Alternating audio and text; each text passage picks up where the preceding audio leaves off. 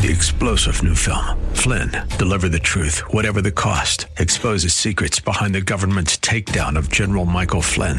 Flynn knew what the intel world had been up to. He ordered the first audit of the use of contractors. This set off alarm bells. He told the truth. He was the most dangerous person for Donald Trump to hire. They had to get rid of Flynn. Flynn, deliver the truth, whatever the cost. Available now. Watch it today. Go to salemnow.com. Salemnow.com. The following program is sponsored by the National Prayer Chapel.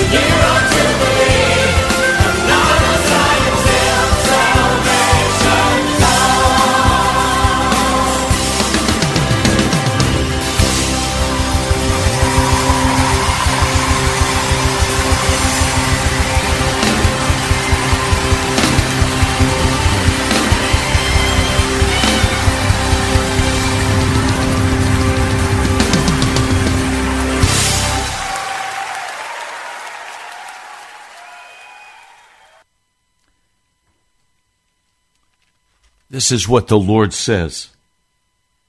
About midnight, I will go throughout Egypt. Every firstborn son in Egypt will die, from the firstborn son of Pharaoh, who sits on the throne, to the firstborn son of the slave girl, who's at her hand mill, and all the firstborn of the cattle as well. There will be loud weeping throughout Egypt, worse than there has ever been or ever will be again. But among the Israelites, not a dog will bark at any man or animal. Then you will know that the Lord makes a distinction between Egypt and Israel. All these officials of yours will come to me, bowing down before me and saying, Go, you and your people who follow you, and after that I will leave. Then Moses, hot with anger, left Pharaoh. He spoke the word of God to Pharaoh. Welcome to Pilgrim's Progress. I'm Pastor Ray from the National Prayer Chapel. I apologize to those on the internet for poor sound. We're still struggling with a new board, a new mixer. We may have to replace it with another. We're waiting on a sound engineer from Wava to come. If he can't repair or set it right, we'll replace the board. I'm trusting Jesus with this. So I apologize to those of you who are on the internet for the poor sound quality.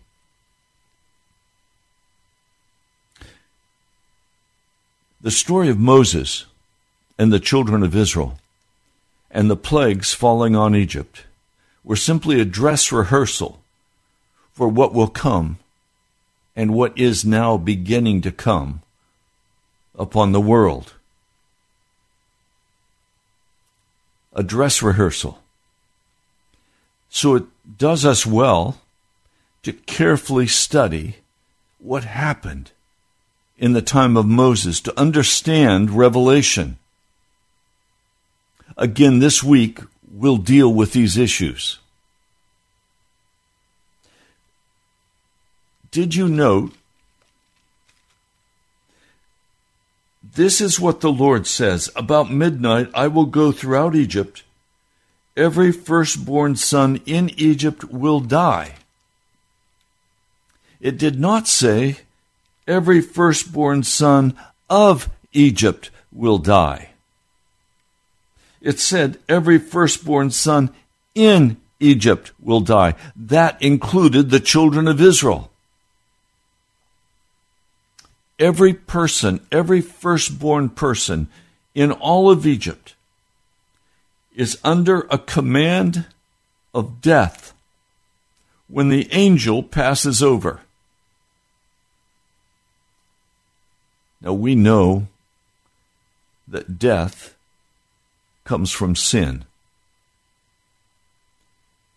It's clear in Revelation 6, I'm sorry, in Romans 6:23 there is no difference, for all have sinned and come short of the glory of God. In Romans 6:23 says the wages of sin is death. So the children of Israel have walked in sin. They are very much like the Egyptians. They have adopted the Egyptian culture. Many of them worship the gods of Egypt. So, what makes the difference? Why, why is there a difference between the children of Israel and Egypt, the Egyptians? For a, a sentence of death is passed on all of them. You see, God can never ignore sin. Holiness can never ignore sin. Wherever it is found, it must be dealt with, and it is dealt with by death, by judgment. I open saying the judgment of God is coming upon America. It is here now. I just read a report this last week about Penn State University. I ministered for many years in Pennsylvania. I have a great love for the state of Pennsylvania. But Penn State University has now admitted that newborn babies out of the womb have been surgically had their kidneys removed. No anesthesia, just the kidneys removed and other body parts and sent off to NIH, sent off to other so called research centers. Babies murdered. This is what happened in Nazis' Germany. This is not supposed to happen in America, but this is just the beginning of what's happening in America. Corruption on every level of government, corruption in business, lies, deceit, the shutting down of a family's business. For what? For the flu? I mean, America has been brainwashed. America has been deceived. At every turn, corruption has entered in. An election hacked by China and stolen. I mean, when I look at America, the vileness of America is like a geyser exploding over the land. And the church, the American church, what does it do? It sits in comfort. The angel of death is now passing over America. We see it in the fires in the west. We see it in the hurricanes that are coming. We see it in the torrential flooding. We see it in the drought. We see it in death, in sickness. All of this is just the beginning of what we're going to see in America as God's judgment and the death angel passes over this nation. We're in trouble. We're facing famine, food shortages. We're facing famine. It's not the first time famine has come to America. In the Great Depression, some 7 million Americans died of starvation. Many Americans have little concern about this because you've always been able to go to the grocery store and buy an abundance of whatever you want. What are you going to do when that abundance is no longer in the grocery stores and you can't buy what you want? The Twinkies are no longer there. What are you going to do when the meat and potatoes are no longer there? We need to look very carefully at what happened in Egypt as a foreshadowing of what's coming on America.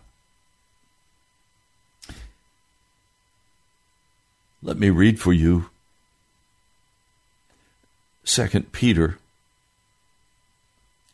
the second chapter. I'm going to begin reading in verse 4.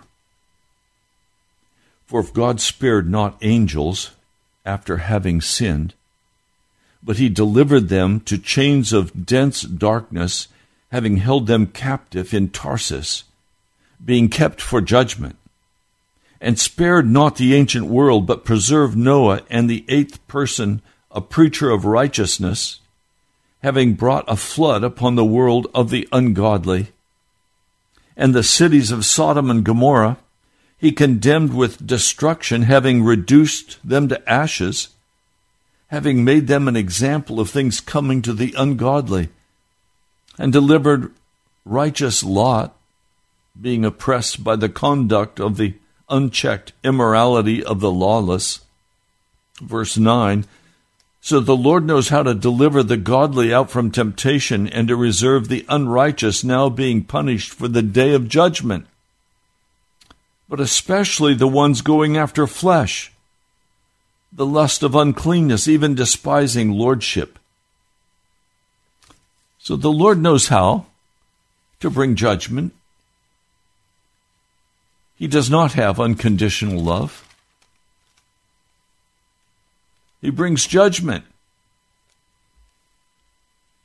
The children of Israel deserved the same judgment that the Egyptians deserved. But it was not to be. There was a change, and we call it the Passover, the Pesach.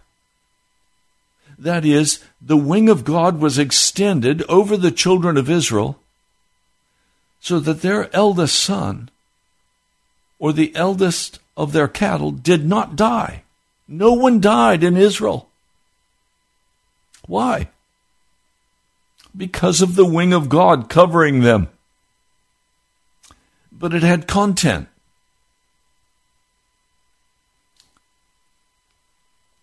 The Lord said to Moses and Aaron, Tell the whole community of Israel that on the tenth day of this month, each man is to take a lamb for his family, one for each household. They were to take a year old without defect, either of a lamb or a goat. They were to slaughter that lamb at twilight they were to take some of the blood and put it on the sides and tops of the door frames of the houses, and they were to eat the lamb there. The same night they were to eat meat roasted over fire with bitter herbs and, and bread made without yeast.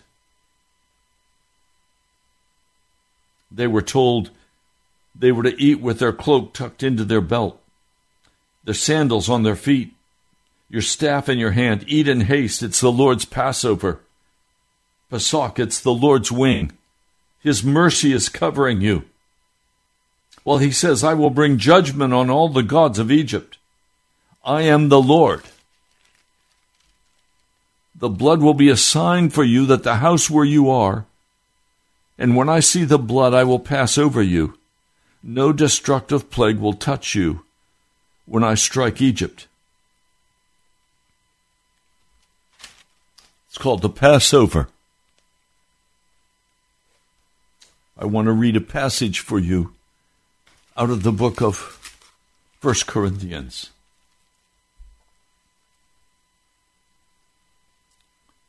Now let's let's look at this fifth chapter of First Corinthians. Let's understand that that lamb was a sacrifice. It was a sacrifice offered in the stead of Jesus Christ.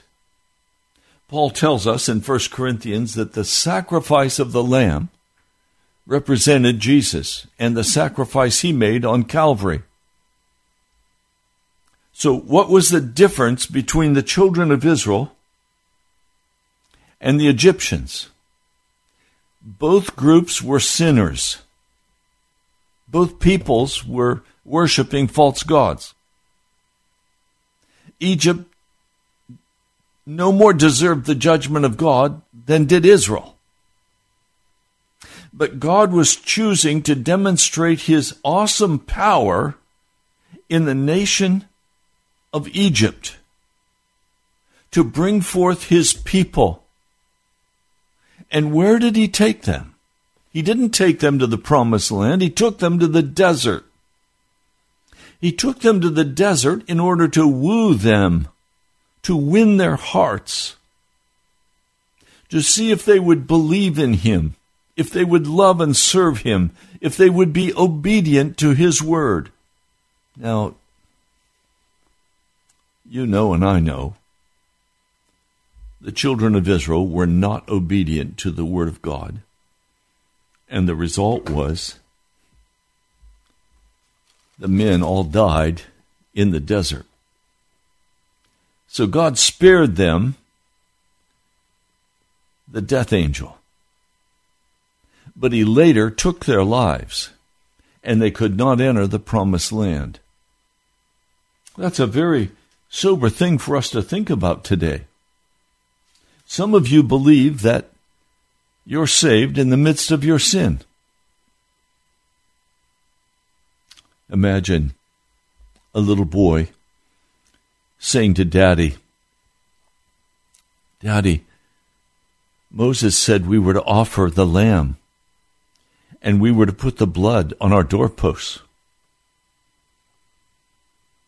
Yes, son, but we don't want to waste that lamb. I don't believe anything will happen to us, for God loves us and He's calling us out. He's delivering us. So we're covered. We don't need to slaughter the lamb. That little lamb is very valuable to us, and we'll need it later. And the little boy says, But, Daddy, what if I die tonight? And the father says, You're not going to die. You're covered. You're run you're okay. Trust your daddy's word. And the little boy is very happy and he says, Okay, daddy, I trust you. Thank you. I'm going to go to sleep now. And he never woke up. Because when the death angel passed, he took that little boy's life. Now imagine another little little boy says, "Daddy, we have to put the blood on the doorpost." But I'm very concerned. Will the death angel still take me? Will God still save me? And Daddy says, Yes, son. The blood of the sacrifice will cause the wing of God to cover our home, and we'll be safe. The little boy is very concerned. He's very earnest. He repents of all of his sins. Mom and dad confess all their sins. They prepare the Passover meal. They do it together. They recognize they have no standing before God except by grace. And by grace, God offers them salvation. The little boy can't go to sleep. He's fearful of that death angel. He knows he has sinned against God. But Daddy reassures him and says, Son, you've repented. We're waiting now for the great deliverance. And a cry goes up all over Israel a cry of deliverance as they hear the wailing of the Egyptians. And they know the death angel has already passed by and did not come to their home. Husbands died, sons died, Animals died. Judgment. But they were covered by the wing of God. But I want to tell you today the wing of God, the blood of Jesus, that removes the curse of sin from us has real content. Let me read for you this passage. 1 Corinthians, the fifth chapter.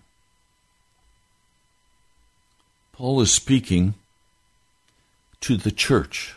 He's not speaking here to pagans. He's speaking here to serious Christians. Do you not know that a little leaven leavens the whole lump.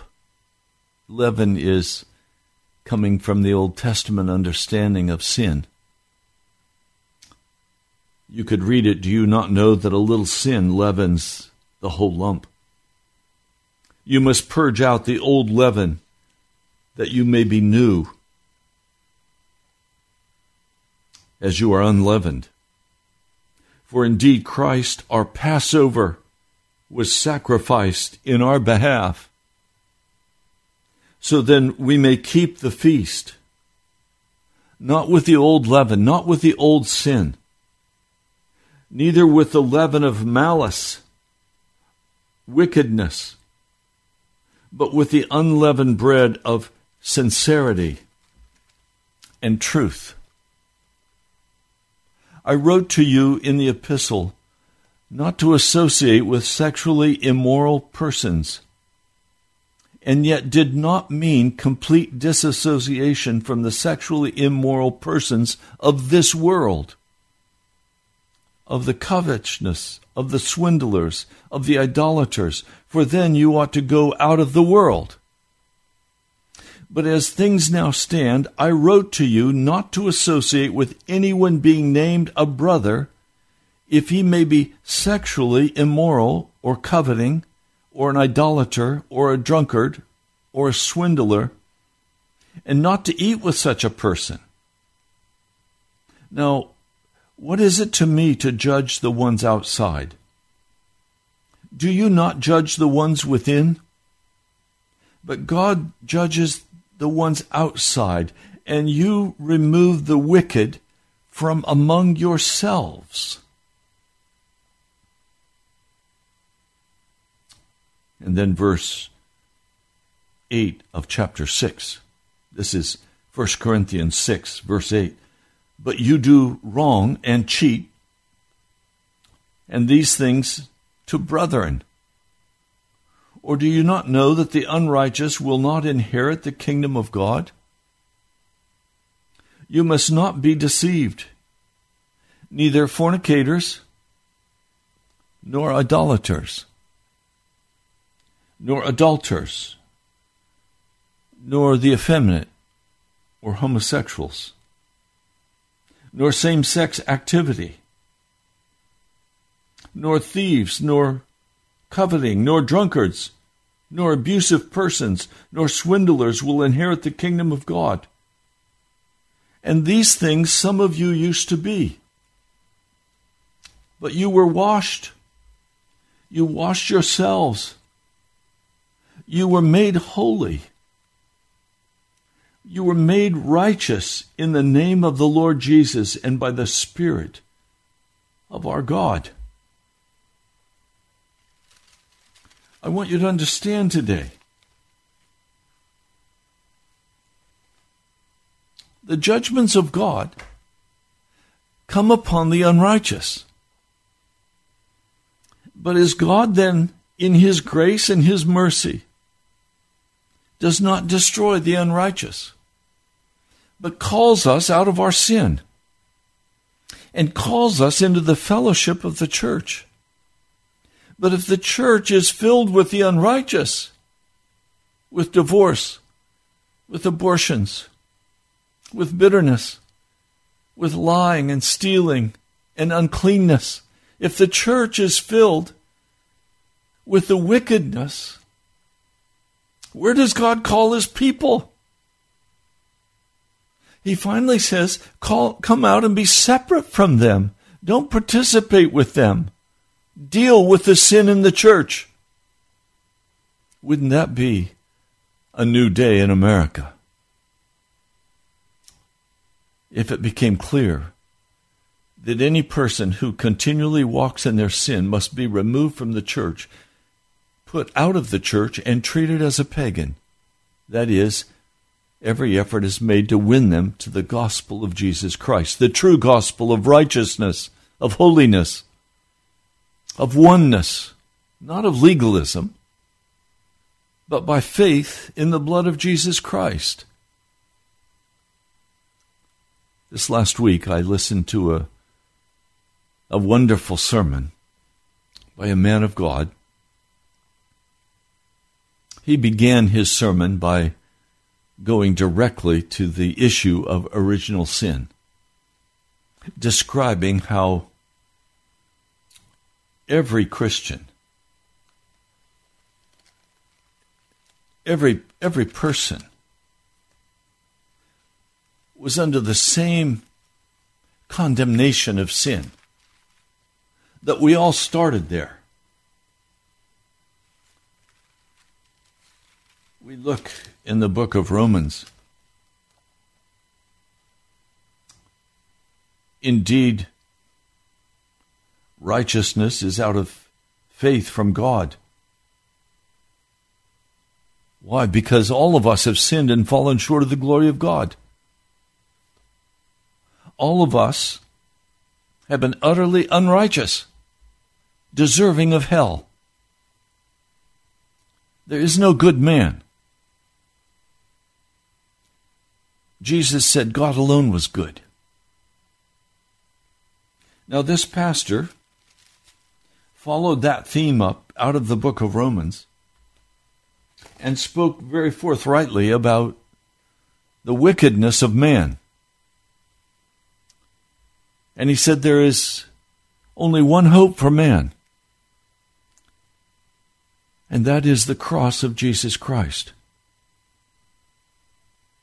I'm agreeing with him and I'm enjoying his heartfelt message, his earnest plea that we recognize the condition of every human heart, that we not play games with sin.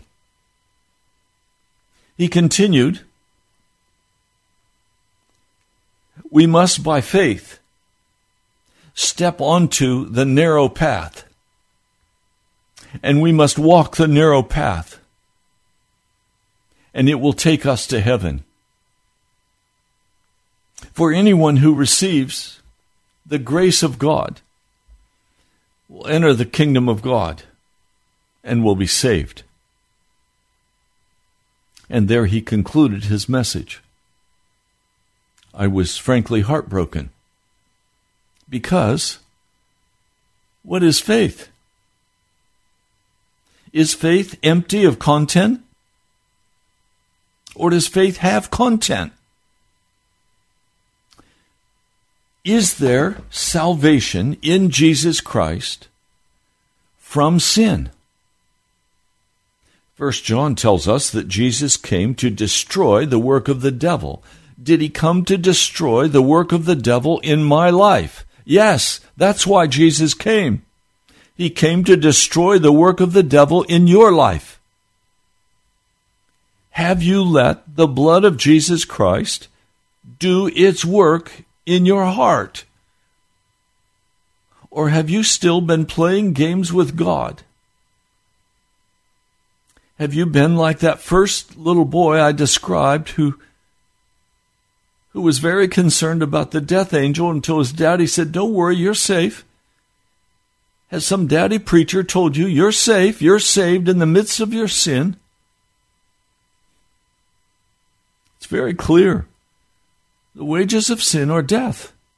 And no grace can wipe out the wages of sin. They are fixed. It is death. The wing of God, faith in the blood of Jesus, has real content the blood of Jesus transforms a man or a woman, a boy or girl, into an utterly new person. And if it does not transform you into a new person, it's because the blood has not been appropriately applied to your life. It's not by works, it's by faith in Jesus. I want to read a, a passage for you.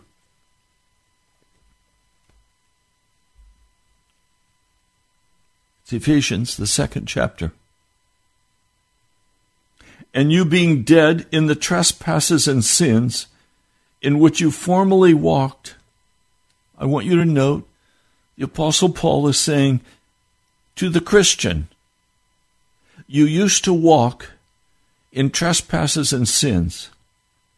You formerly walked according to the age of this world, according to the ruler and authority of the air, the Spirit now working in the sons of disobedience, whom also we all once formerly dominated by the lust of our flesh, doing the will of the flesh and the mind. And we used to be by nature children of wrath, even as the others. All of us start there. But if you're still walking in the lust of the flesh. Now let me let me try to bring this home. Jesus in John, the sixth chapter, tells us that we're to eat his body and drink his blood. He calls it real food and real drink. The question is, what do you feed on? What do you feast on? If you're feasting on the things of the tree of the knowledge of good and evil, if you're feasting on the video games, if you're feasting on the television, if you're feasting on the movies, if you're feasting on money, if you're feasting on power and prestige, if you're feasting on what a great person you are, if you're feasting on these things of the flesh, you're sinning against Almighty God.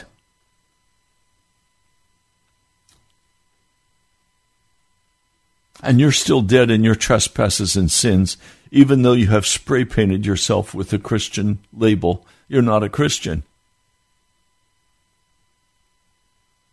If you're still going to the lust of the flesh, if you're still going to the fornication, if you're shacked up with somebody you're not married to.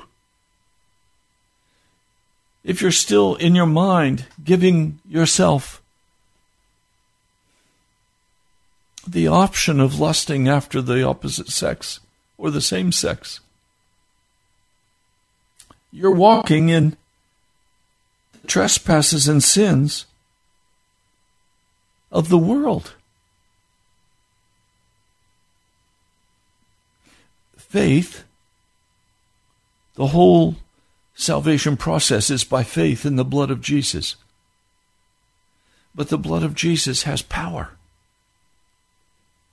The blood of Jesus is active, scrubbing us clean, washing us of every wicked thought, every wicked action, breaking every addiction. All addictions, whether food addictions, drug addictions, sex addictions, they all are demonic. They all have a demon involved in your life.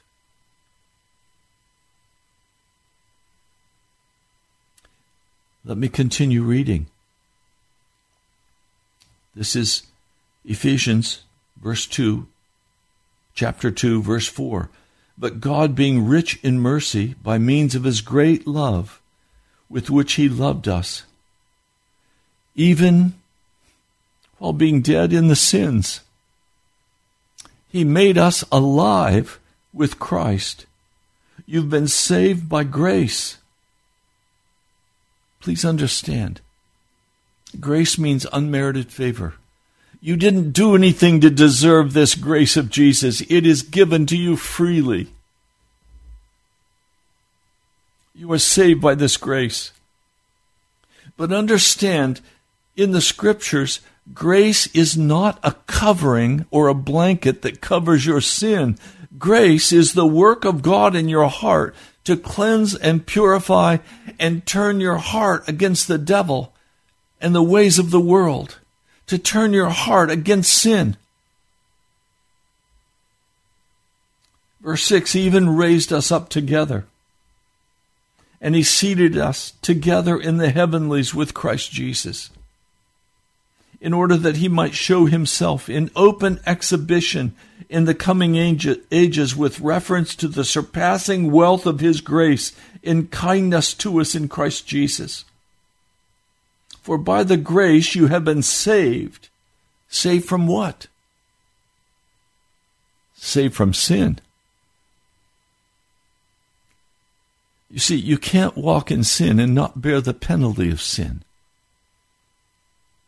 The children of Israel, they were saved out of Egypt, only to die in the desert because they would not receive the grace of God.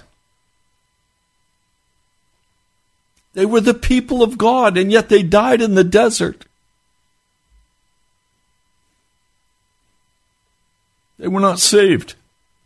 They might as well have died under Pharaoh's hand as to die in the desert.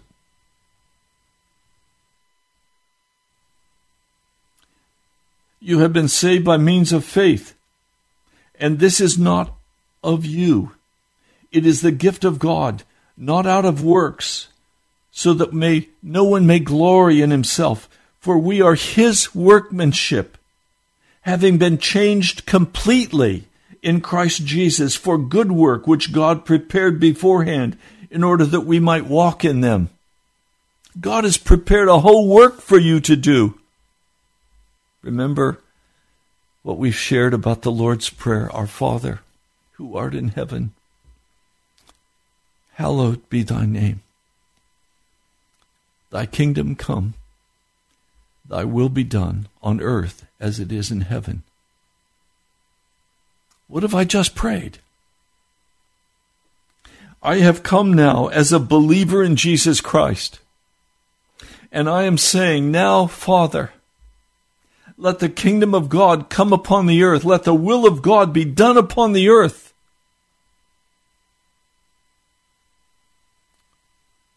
Thy kingdom come, thy will be done on earth as it is in heaven. I'm saying, let me now cooperate with the work of God. Let me now, I am washed, I am made clean, I am restored, and now my energy, my life is given to building the kingdom of God, in loving the saints, in loving the sinners, and teaching them the way of righteousness. I've been with many Christian people I've been in many prayer meetings. My heart is deeply grieved when I go into a prayer meeting and I find a resistance in the hearts of God's people to cry out, to pray, to pray for the lost, to pray for the kingdom of God to come. I know why because they're still mixed up with the kingdom of flesh. And they can't rightly cry out to God over the coming of his kingdom because they have not committed themselves to building the kingdom of God. And then I hear another kind of prayer, and, and many are willing to quickly engage in this prayer. Thank you, Jesus, for your wonderful love for me. Thank you that you've blessed me. Thank you that you gave me a job. Thank you for my family. Thank you. Bless, bless, bless. Do this, do that. And we give God direction. And that grieves the heart of God as well. You might as well not pray if you're just going to pray a bless me prayer because it won't go higher than the ceiling the prayers that God hears are prayers of repentance, of honest turning from wickedness, and asking to be wholly sanctified. God answers those kind of prayers. God answers those kinds of prayers where we, in our weakness, in our devastation, come to Him for comfort and healing and the repairing of our broken heart. God hears the the cry of a broken and broken and contrite heart. But the prayer that God most quickly will hear is the prayer when we cry out for the kingdom of God to be established on the earth and we ask, What's your direction for me, Jesus? What would you have me do, Jesus? How would you have me use the money you've given to me? How would you have me use my time and my energy? The great desire of my heart, O God, is to build your kingdom, to bring forth your glory, Jesus. I love you. Now use me for the sake of your kingdom. Prepare my heart, O God, that I could be used by you in this great work of kingdom building. He hears and answers those kinds of prayers very quickly. Those are the prayers I cry out before Him day and night. I cry out for hours before I come to this broadcast asking Him, What shall I say? What's your heart saying, Lord? What word do you have for your people today? And I know some of the word He has for us is build my kingdom. Pray as an intercessor for my people. Cry out that my people will repent and that I'll send revival. Those are the heart cries that God wants to hear from His people. And when you sit in silence and you will not pray, many of you who listen to this broadcast, it comes to Friday prayer day, you won't pray. The devil's got his hand over your mouth. I know why you don't pray. You're afraid. To be afraid is to fear punishment. It's not from the Lord, it's from the devil. All fear of that nature comes from the devil. The Lord sends us fear of, of himself, which is respect and a willingness to put everything aside and seek after Jesus alone. That's the cry of his heart.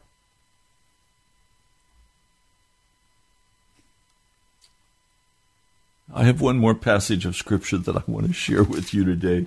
You know, we're going to spend a good bit of this week on the Passover, and we'll go into what it means. We need to understand it. But I want to read for you Isaiah, the 35th chapter. Just listen and let it let it soak into your soul. This is Isaiah 35. The desert and the parched land will be glad. The wilderness will rejoice and blossom. Like the crocus, it will burst into bloom. It will rejoice greatly and shout for joy. The the glory of Lebanon will be given to it, the splendor of Carmel and Sharon. They will see the glory of the Lord and the splendor of our God. Strengthen the feeble hands. Steady the knees that give way. Say to the fearful of heart, Be strong. Do not fear your God will come. He will come with vengeance, with divine retribution. He will come to save you. I want you to hear that, America. Divine retribution is coming upon America because of the abortion, the murder of our babies, because of the corruption, because of the wickedness in high places. The judgment of God is now falling on America with drought the judgment of God is falling on America with fire. Whole towns are being burned. Homes are being burned. The judgment of God is coming upon America with hurricanes and tornadoes. It's coming with floods, with sickness with wicked government leadership. You think our president is not a plague upon America? Look at the devastation. I mean, this is not something that is going to come. It's here now and it's going to grow much worse before it gets better. And America must repent or it will be utterly destroyed.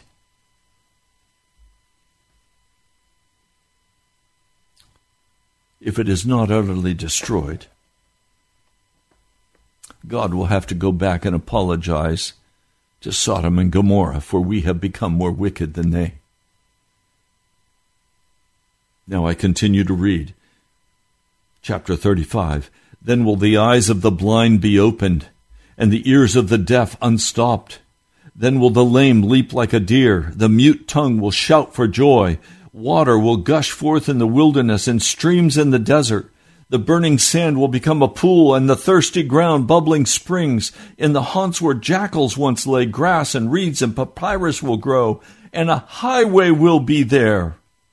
It will be called the way of holiness. The unclean will not journey on it. It will be for those whose walk is in that way. Wicked fools will not go about on it. No lion will be there, nor will any ferocious beast get upon it they will not be found there. But only the redeemed will walk there, and the ransomed of the Lord will return. They will enter Zion with singing. Everlasting joy will crown their heads. Gladness and joy will overtake them. Sorrow and sighing will flee away. That's what we have to look forward to. Now, we're almost out of time for this broadcast today. I just want to say a huge and humble thank you to each person who helped us cover the month of July. Thank you. The cost shoves toward 4000 a month every month. We're now working on covering the month of August and we'll soon be halfway through. If the Lord is prompting you and you believe that this message needs to go forth, if you believe this gospel message is important, and the Lord prompts you, I ask, would you go to our webpage, nationalprayerchapel.com, and you can give online, or you can write to me at National Prayer Chapel, Post Office Box 2346, Woodbridge, Virginia 22195. That's National Prayer Chapel, Post Office Box 2346, Woodbridge, Virginia 22195. I thank you in advance for your obedience to the Holy Spirit I believe this gospel message needs to go forth. If you agree with me, I'd love to hear from you. God bless you. I'll talk to you soon.